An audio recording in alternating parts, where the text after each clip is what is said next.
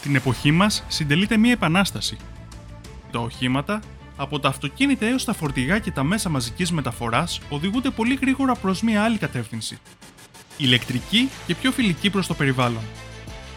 Με την βελτίωση της τεχνολογίας αλλά και με την υποστήριξη πολλών κυβερνήσεων, το ποσοστό των ηλεκτρικών αυτοκινήτων αυξάνεται συνεχώς. Σε αυτό το βίντεο θα δούμε πώς εξελίσσεται αυτή η επανάσταση μέχρι σήμερα, εάν είναι αναγκαία, ποια είναι τα πλεονεκτήματά της, αλλά και ποια προβλήματα δημιουργεί;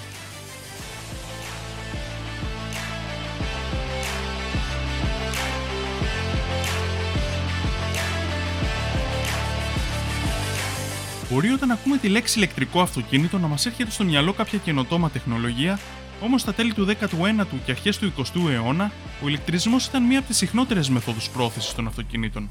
Στη συνέχεια, βέβαια, τα ηλεκτρικά αυτοκίνητα άρχισαν να μειώνονται λόγω της βελτίωσης των μηχανών εσωτερικής καύσης. Σήμερα τα ηλεκτρικά αυτοκίνητα επιστρέφουν και αυτό συμβαίνει για δύο λόγους. Ο πρώτος λόγος είναι ότι η τεχνολογία τους έχει εξελιχθεί αρκετά ώστε να είναι και πάλι ανταγωνιστικά. Ο δεύτερος λόγος είναι η ανάγκη. Η ανάγκη μας για καθαρότερο τρόπο μετακίνησης εξαιτίας της υπερθέρμανσης του πλανήτη για την οποία μπορείτε να μάθετε περισσότερα στο βίντεο πάνω δεξιά στην οθόνη σας.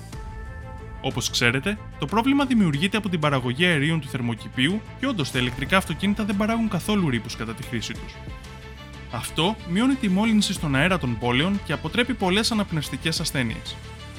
Όμως προσοχή, Παρότι τα ηλεκτρικά αυτοκίνητα δεν παράγουν ρήπους κατά τη λειτουργία τους, χρησιμοποιούν ρεύμα το οποίο κατά την παραγωγή του έχει παράξει ρήπους. Επίσης, τα ηλεκτρικά αυτοκίνητα παράγουν κατά την κατασκευή τους περισσότερο διοξίδιο του άνθρακα σε σχέση με την κατασκευή των βενζινοκίνητων αυτοκινήτων. Άρα, τελικά τι συμβαίνει; Ισχύουν οι θεωρίες που λέγονται κατά καιρούς και υποστηρίζουν ότι τα ηλεκτρικά αυτοκίνητα είναι πιο βλαβερά; Φυσικά και όχι. Τα ηλεκτρικά αυτοκίνητα μπορεί να ξεκινούν τη ζωή τους έχοντας μεγαλύτερη επιβάρυνση για το περιβάλλον, όμως συνολικά κατά τη διάρκεια της ζωής τους θα παράξουν λιγότερους ρήπους σε σχέση με τα βενζινοκίνητα αυτοκίνητα. Και όχι μόνο αυτό, αλλά καθώς το ρεύμα θα παράγεται με όλο και καθαρότερο τρόπο τα επόμενα χρόνια, χάρη στις ανανεώσιμες πηγές ενέργειας, τα ηλεκτρικά αυτοκίνητα με τη σειρά τους θα γίνουν και αυτά ακόμα πιο φιλικά προς το περιβάλλον. Άρα, καταλήξαμε στο ότι τα ηλεκτρικά αυτοκίνητα είναι φιλικά προς το περιβάλλον; Όχι τόσο γρήγορα. Τα ηλεκτρικά αυτοκίνητα έχουν ακόμα ένα πρόβλημα. Τα υλικά από τα οποία είναι κατασκευασμένα. Για να κατασκευάσουμε ηλεκτρικά αυτοκίνητα χρειαζόμαστε κάποιες σπάνιες γέες όπως το νεοδίμιο, το λανθάνιο, το τέρβιο και το δυσπρόσιο, αλλά και άλλα υλικά όπως το λίθιο και το κοβάλτιο. Τα καλά νέα είναι ότι σε αντίθεση με την ονομασία τους, οι σπάνιες γέες στην πραγματικότητα δεν είναι και τόσο σπάνιες. Όμως το πρόβλημα παραμένει. Αυτά τα υλικά δεν είναι άπειρα και η εξόριξή τους επιβαρύνει το περιβάλλον. Βλέποντας τη συνολική εικόνα στον τομέα του περιβάλλοντος, καταλαβαίνουμε ότι τα ηλεκτρικά αυτοκίνητα δεν είναι τέλεια. Έχουν και αυτά μειονεκτήματα. Όμως, εάν τα συγκρίνουμε με τα βενζινοκίνητα αυτοκίνητα, είναι η καλύτερη επιλογή. Και φυσικά θα πρέπει να μετριάσουμε τα προβλήματά τους με όποιον τρόπο μπορέσουμε, όπως για παράδειγμα ανακυκλώνοντας τα υλικά τους όσο το δυνατόν περισσότερο. Όμως, πέρα από το θέμα του περιβάλλοντος, τι άλλα πλεονεκτήματα έχουν τα ηλεκτρικά αυτοκίνητα; Ένα πλεονέκτημα είναι ότι έχουν καλύτερη οδηγική συμπεριφορά χάρη στο χαμηλό κέντρο βάρους τους. Αυτό συμβαίνει επειδή οι μπαταρίες τους, οι οποίες είναι πολύ βαριές, είναι τοποθετημένες πολύ χαμηλά στο δάπεδο του αυτοκινήτου. Μερικά ακόμα πλεονεκτήματα είναι ότι τα ηλεκτρικά αυτοκίνητα είναι πιο αθόρυβα, οι ηλεκτρικοί κινητήρες τους είναι πιο αποδοτικοί στη μετατροπή της ενέργειας σε σχέση με τις μηχανές εσωτερικής καύσης και επίσης τα ηλεκτρικά αυτοκίνητα έχουν την ικανότητα αποσταματημένα να επιταχύνουν πολύ γρηγορότερα σε σχέση με τα βενζινοκίνητα αυτοκίνητα. Βέβαια, το συγκεκριμένο χαρακτηριστικό μπορεί να οδηγήσει και σε περισσότερα ατυχήματα, οπότε ίσως και να είναι μειονέκτημα. Στο θέμα της συντήρησης, τα ηλεκτρικά αυτοκίνητα έχουν το πλεονέκτημα επειδή έχουν λιγότερα κινούμενα μέρη, άρα είναι και λιγότερα τα εξαρτήματα που μπορεί να χαλάσουν. Επίσης, δεν χρειάζονται ούτε αλλαγή λαδιών. Το τελευταίο πλεονέκτημα των ηλεκτρικών αυτοκινήτων που θα αναφέρω είναι το σύστημα ανάκτησης ενέργειας κατά την επιβράδυνση.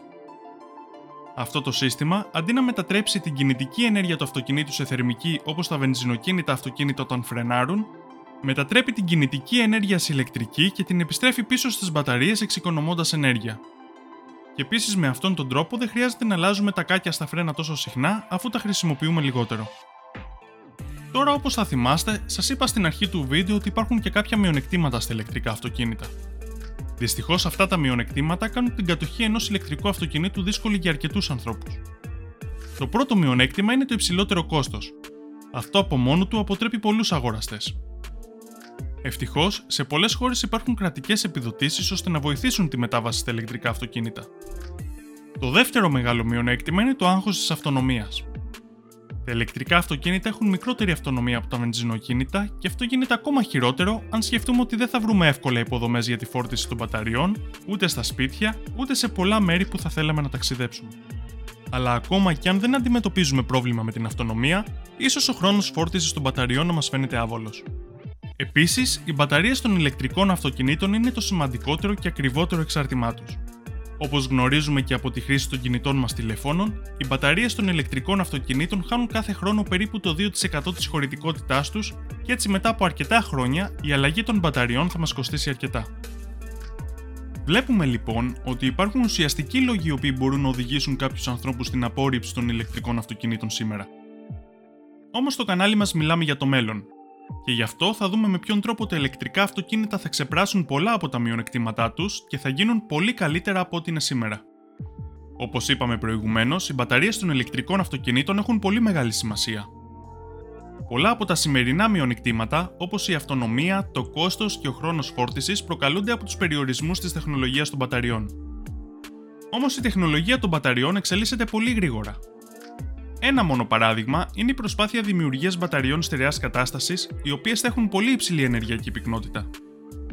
Η τεχνολογία της μπαταρίας όμως είναι τόσο σημαντική και μάλιστα σε πολλούς ακόμα τομείς πέρα από τα ηλεκτρικά αυτοκίνητα που αξίζει ένα βίντεο από μόνη της, γι' αυτό δεν θα επεκταθώ περισσότερο τώρα. Όσον αφορά τη φόρτιση των ηλεκτρικών αυτοκινήτων, οι σταθμοί φόρτισης θα αυξηθούν, ο χρόνος της φόρτισης θα μειωθεί πάρα πολύ, ενώ υπάρχει ήδη η τεχνολογία για ασύρματη φόρτιση όσο το αυτοκίνητο είναι παρκαρισμένο. Επίσης, αναπτύσσεται και η τεχνολογία φόρτισης του αυτοκινήτου όσο αυτό βρίσκεται σε κίνηση. Μια ακόμα τεχνολογία που υπάρχει ήδη αλλά στο μέλλον αναμένουμε να βελτιωθεί σημαντικά είναι η ηλιακή φόρτιση των αυτοκινήτων, η οποία θα μπορούσε να εξοικονομήσει πολλή ενέργεια. Υπάρχει και μία πρόταση που θα μπορούσε όχι απλά να αναβαθμίσει τα ηλεκτρικά αυτοκίνητα, αλλά ολόκληρο το ηλεκτρικό δίκτυο, η τεχνολογία V2G ή αλλιώς Vehicle to Grid. Με αυτή την τεχνολογία, τα ηλεκτρικά αυτοκίνητα εκτός από τη φόρτιση που κάνουν συνήθως παίρνοντας ρεύμα από το ηλεκτρικό δίκτυο, θα μπορούν να κάνουν και το αντίστροφο. Δηλαδή να αποφορτίζονται δίνοντας ρεύμα πίσω στο ηλεκτρικό δίκτυο όσο είναι παρκαρισμένα και δεν χρησιμοποιούνται. Περίεργο, ε; Γιατί να γίνει αυτό; Αυτό θα μπορούσε να γίνει επειδή όταν το ηλεκτρικό δίκτυο θα έχει πολύ μεγάλη ζήτηση, τα αυτοκίνητα θα λειτουργούν ως κινητές αποθήκες ενέργειας φέρνοντας την ισορροπία, κάνοντας το ηλεκτρικό δίκτυο πιο ανθεκτικό αλλά και πιο φτηνό για τους καταναλωτές. Από την άλλη πλευρά, ο ιδιοκτήτης του αυτοκινήτου θα μπορεί να κερδίζει εισόδημα πουλώντας το ρεύμα στο δίκτυο όσο υπάρχει υψηλή ζήτηση και είναι ακριβότερο. Επίσης, με αυτόν τον τρόπο θα μπορεί να γίνει και καλύτερη αξιοποίηση των ανανεώσιμων πηγών ενέργειας. Αυτό είναι ένα εξαιρετικά χρήσιμο σύστημα, αλλά υπάρχει ένα πρόβλημα η περισσότερη χρήση της μπαταρίας θα μειώσει τη διάρκεια της ζωής της. Επειδή όμως μιλάμε για το μέλλον, ελπίζουμε ότι τότε οι μπαταρίες θα είναι πιο ανθεκτικές. Και τέλος, τα ηλεκτρικά αυτοκίνητα ανοίγουν καινούριους δρόμους σχεδιασμού, αφού οι σχεδιαστές θα έχουν μεγαλύτερη ελευθερία να δημιουργήσουν καινούργια σχήματα και σχέδια που δεν περιορίζονται από την ύπαρξη της μηχανής εσωτερικής καύσης. Τα ηλεκτρικά αυτοκίνητα ήδη αξίζουν σε πάρα πολλές περιπτώσεις. Σίγουρα υπάρχουν ακόμα κάποιες προκλήσεις, όμως από τώρα και στο εξής, όσο η τεχνολογία τους βελτιώνεται, θα γίνονται όλο και καλύτερα. Φαίνεται ότι τα ηλεκτρικά αυτοκίνητα είναι το μέλλον και ο ρόλος τους είναι πολύ σημαντικός για ένα καθαρότερο και πιο βιώσιμο πλανήτη. Εσάς, ποια είναι η άποψή σας, Έχετε ή μήπως θέλετε να αγοράσετε ηλεκτρικό αυτοκίνητο, γράψτε μου στα σχόλια. Εάν σας άρεσε αυτό το βίντεο, κάντε like γιατί πραγματικά βοηθάει πολύ. Να ξέρετε ότι έρχονται πολύ ενδιαφέροντα θέματα, γι' αυτό κάντε εγγραφή και πατήστε το καμπανάκι ώστε να μην τα χάσετε. Επίσης, μπορείτε να με ακολουθήσετε και στα social media. Σας ευχαριστώ για την προσοχή σας, θα τα ξαναπούμε στο επόμενο βίντεο.